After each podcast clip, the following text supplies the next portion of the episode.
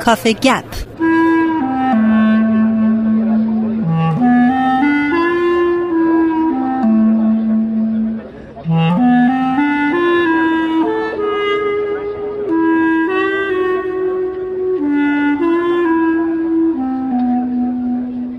خب امروز در خدمت جناب آقای وحید خورسندی هستیم. جناب خورسندی خیلی خیلی خوش اومدید. خیلی متشکرم. خوشحالم که پس از مدتی فرصتی پیش اومده که در خدمت شما و شنونده های عزیز باشم. ما هم همچنین جناب خورسندی همطور که می‌دونین امروز شهادت حضرت باب پیامبر دیانت بابی و مبشر دیانت باهایی و طبیعیه که همه برنامه های رادیو پیام دوست در این روز سوق پیدا کرده به موضوع حضرت باب. برای این برنامه من می‌خواستم ازتون سوال بکنم که حضرت باب یک خط سیری دارن؟ وقتی که در شیراز اظهار امر کردن و گفتن چه وجود نازنینی هستن ایشون بعد به بوشه رفتن به مکه رفتن برگشتن از شیراز به اصفهان رفتن در مسیر به تهران که البته هیچ وقت پاشون به تهران نرسید به کاشان رفتن بعد تبعید شدن به ماکو و چهریق و بالاخره در تبریز به شهادت رسیدن. می‌خوام بدونم که این شهرهایی که ایشون رفتن چه ویژگی داره؟ اگه بخوایم بچه مشترکی بگیم یا ویژگی این شهر رو بگیم چی می‌تونیم بگیم دربارش؟ ببینید دقت بفرمایید که بوشهر در اون زمان مرکز اصلی تجارت ایران بود با هند. تجارتی که بسیار مهم بود شاید دروازه تجارت شرقی ایران بود. شیراز بزرگترین شهر منطقه جنوب ایران بود. شهری قدیمی و ضمنا با دروازهای کهن که تا چند وقت پیش مرکز حکومت بود. اصفهان که از شیراز به طرف مرکز ایران لزوما بعد از اون رد می شدن یعنی مسیر شیراز به تمام نقاط داخلی ایران از اصفهان رد می شد مرکز حکومت صفوی بود چند صد سال سابقه حکومت و ضمنا مرکز تجدید حیات مفهوم جدید شیعه. که با دولت صفوی همراه بود و تبریز شهر اصلی منطقه غربی ایران شهر مرزی یا مهم ایران در مرز با عثمانی و روسیه و ضمنا مرکز ولیعهد. حالا شهرهای کوچکتری هم در بین راه بودن مثل کاشان که دیگه حالا یا مثل رضایه قدیم که میشه راجع به اونها هم صحبت کرد. اما شاید بچه مشترک دیگر اونها این باشه که جز بوشه که به اراده خود رفتند و از نیمه راه بازگشت دیگه به اراده خودشون نبودند بلکه تحت حفظ بودند. تمام این شهرها را به اجبار حکومت و به اصرار حکومت طی کردند. یعنی اینکه ایشان در شیراز تحت نظر بودند. از شیراز به اصفهان آمدند و از اصفهان به بقیهش رو هم دوباره توسط سربازان حکومتی تا ماکو و چهریق و هر جایی که راجبش صحبت شد رفتند. شیراز مسیرش برای تمام نقاط دیگه ایران همون اصفهانه.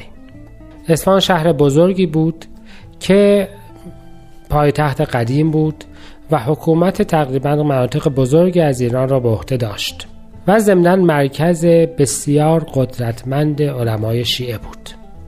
اینکه ایشان به فرمایش حضرت ولی امرالله مثل یک ستاره روشن از جنوب به شمال ایران را طی کردند اگرچه ظاهرا به اختیار خودشون نبود اما به نوعی به صورت سمبولیک تمام آن چیزی بود که رسالت ایشون را نشان می‌داد. یعنی از سرزمین وحی از مکه که شما فرمودید به زیارتش رفته بودن بله. و از بوشهر یعنی نزدیکترین جایی که به عربستان بود در دوران اقامت تا مناطق شمال غرب ایران که مرکز پیامبران ایرانی قبل از اسلام زرتوش و مهاباد ایشان یک مسیر رو طی کردند که شاید بتوانیم بگوییم که حیات ایشان و امر ایشان و ظهور ایشان حلقه اتصالی بود بین هر دوی این امور.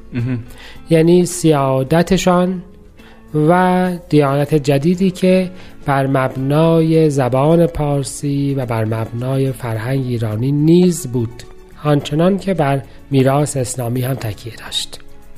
این شهرها هر کدام در ایران بسیار متمایز و خاص بودند ولی به هر حال اینجور دیده می شود که وجود مبارکشان از جنوب تا شمال ایران را طی کردند. همه جا سعی کردند که پیام جدید رو به گوش مردم برسانند و دولت و علما که متکفل این بودند که راجع به آن چیزی که تازه است تحقیق بکنند همیشه با بیاعتنایی و دشمنی برخورد کردند. این همان چیزی بود که سرنوشت دیانت بابی را رقم زد. یعنی علما و حکومت متفقا اول با بیاعتنایی و بعدا با دشمنی با اون برخورد کردند.